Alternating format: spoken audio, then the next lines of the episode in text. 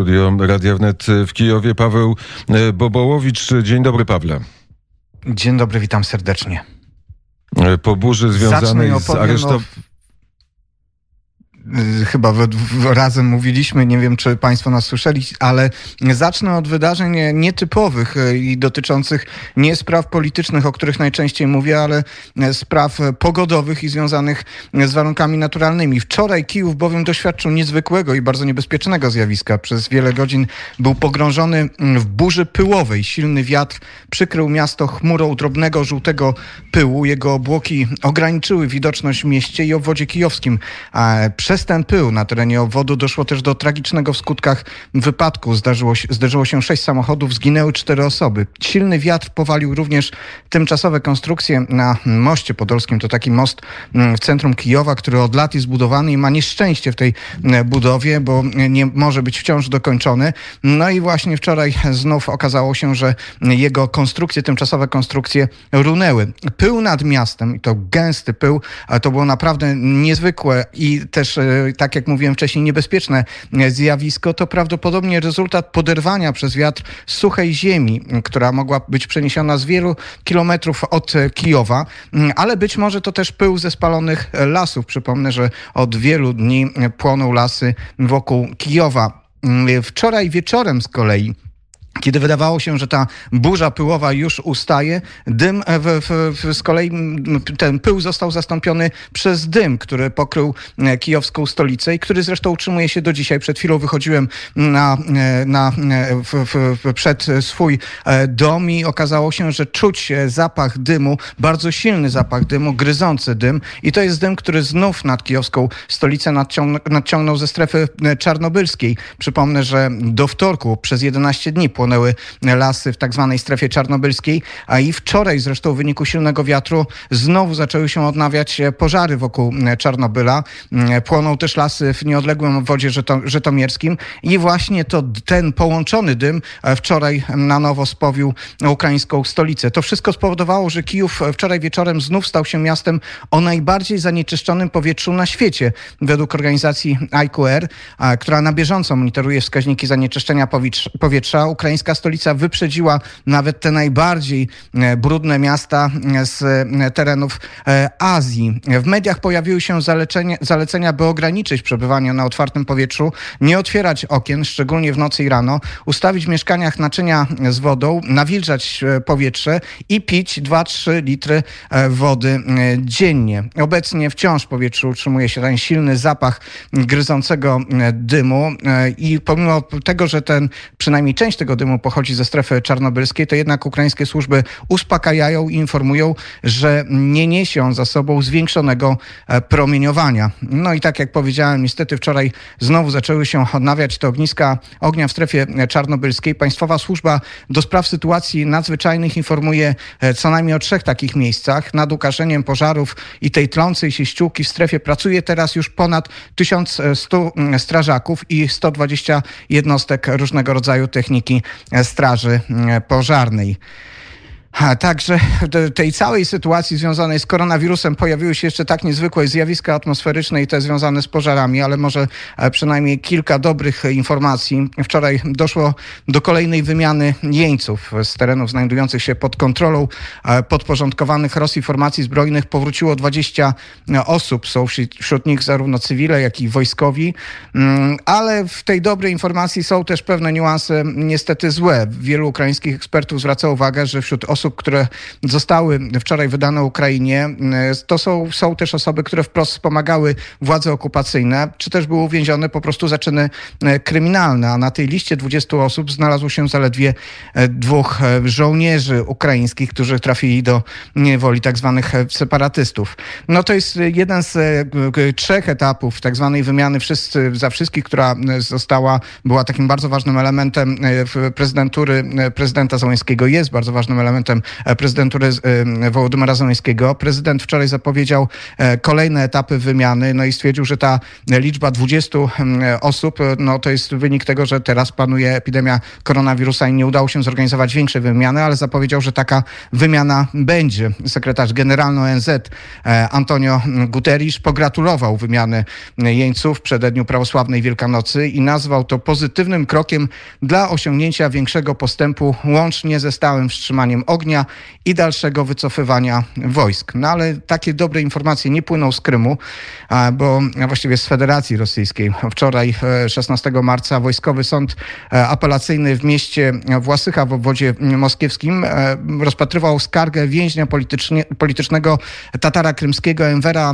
Sojtosmanowa i wyrok, zaskarżony wyrok Wojskowego Sądu Okręgowego w Rostowie nad Donem, który Tatara skazał na 17 lat więzienia. Apelacja wczoraj została jednak rozpatrzona negatywnie i wyrok został utrzymany. Według adwokata oskarżonego Tatara Sejt Osmanow znalazł się e, w kamieniu młyńskim maszyny represyjnej za odmowę oczerniania więźniów politycznych Tatarów krymskich bezprawnie oskarżonych o terroryzm za udział w organizacji Hizbut Tahrir.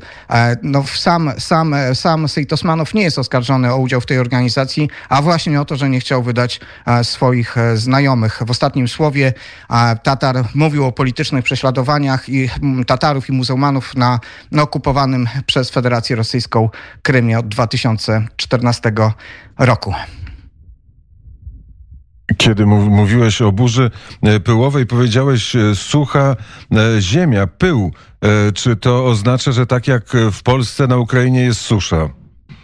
Tak, to oznacza, że rzeczywiście na Ukrainie e, ten rok znowu może być e, bardzo nietypowy, bo e, tak jak i w Polsce zimy w tym roku na Ukrainie nie było, pomimo tego, że tutaj panuje bardziej taki ostry klimat, klimat kontynentalny i przez sześć lat mojego przebywania w Kijowie przywykłem do tego, że zimy są zimami ostrymi, z bardzo niską temperaturą, ale też z opadami śniegu, którego w naszym kraju przecież przez ostatnie lata brakowało, a lata są bardzo gorące. No niestety w tym roku e, ani nie było zimnej zimy, ani nie było śnieżnej zimy i to oczywiście powoduje, że mm, będzie problem, już to widać, e, problem z suszą. Ziemia jest e, wysuszona i rzeczywiście utrzymuje się na niej po prostu taka warstwa pyłu. To ten pył wczoraj podobno nadciągnął nad, nad stolicę, tak twierdzą mm, ukraińscy eksperci i no, można się spodziewać, zresztą eksperci już to zapowiedzieli, że takie zjawisko może się powtarzać. Ono zresztą nawet może jeszcze dzisiaj się powtórzyć i rzeczywiście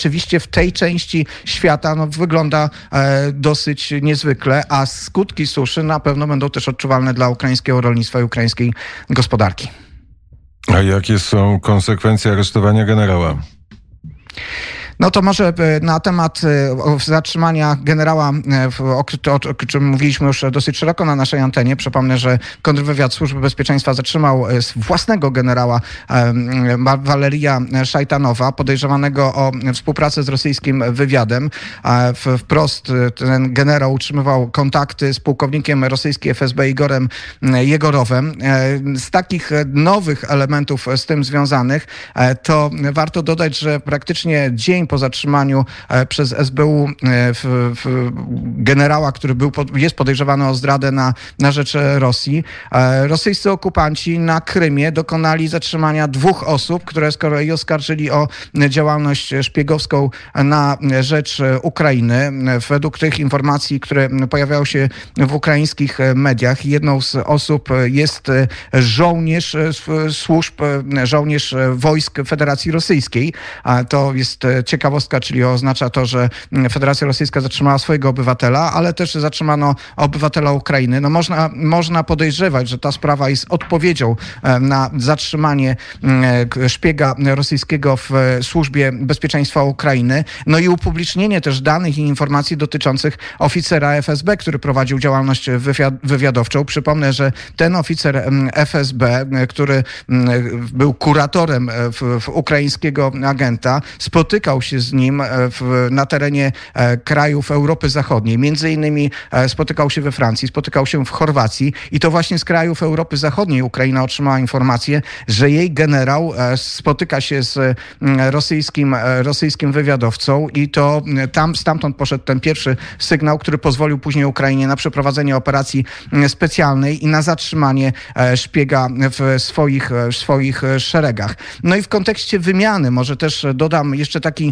jeden element ważny, istotny, on się też pojawia w ukraińskiej przestrzeni w, w tej informacyjnej, mianowicie pamiętając o tych wymianach, które są dokonywane na Ukrainie, cały czas najczęściej mówi się o tym, kto powraca na Ukrainę, rzadziej mówi się o tym, kogo Ukraina wydaje za swoich obywateli. Oczywiście można powiedzieć, że nie ma takiej ceny, jakiej nie można by było zapłacić za to, żeby ukraińscy obywatele, ukraińscy też żołnierze mogli powrócić do domu i wyrwać się z niewoli. Niektórzy z nich w tej niewoli przebywają wiele lat, od, no niektórzy nawet od 2014 roku, czyli od początku wojny. Ale warto przypomnieć, że Ukraina wydała co najmniej dwie osoby e, wcześniej, we wcześniejszych wymianach, które no, miały bardzo ważne znaczenie. Jedną z nich to był niejaki Cemach, osoba, która jest oskarżona o to, że e, co najmniej brała udział, jeżeli nawet nie dowodziła e, akcją zestrzelenia malezyjskiego samolotu w lipcu 2014 roku nad terenem